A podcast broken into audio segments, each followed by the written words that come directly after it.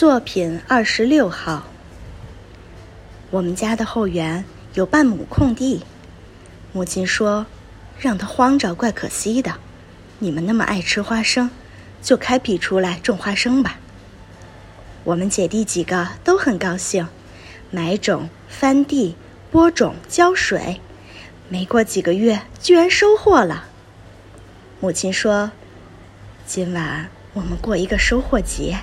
请你们父亲也来尝尝我们的新花生，好不好？我们都说好。母亲把花生做成了好几样食品，还吩咐就在后院的茅亭里过这个节。晚上天色不太好，可是父亲也来了，实在是很难得。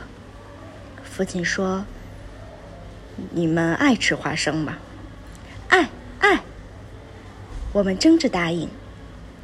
谁能把花生的好处说出来？姐姐说，花生的味美；哥哥说，花生可以榨油；我说，花生的价钱便宜，谁都可以买来吃，都喜欢吃，这就是它的好处。父亲说，花生的好处很多，有一样最可贵，它的果实埋在地里。不像桃子、石榴、苹果那样，把鲜红嫩绿的果实高高的挂在枝头上，使人一见就生爱慕之心。你们看它矮矮的长在地上，等到成熟了，也不能立刻分辨出来它有没有果实，必须挖出来才知道。我们都说是，母亲也点点头，父亲接下去说。所以你们要像花生，它虽然不好看，可是很有用。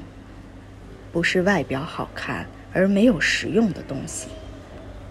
我说，那么，人要做有用的人，不要做只讲体面而对别人没有好处的人了。父亲说：“对，这就是我对你们的希望。”我们谈到夜深才散。花生做的食品都吃完了，父亲的话却深深的印在我的心上。节选自许地山《落花生》。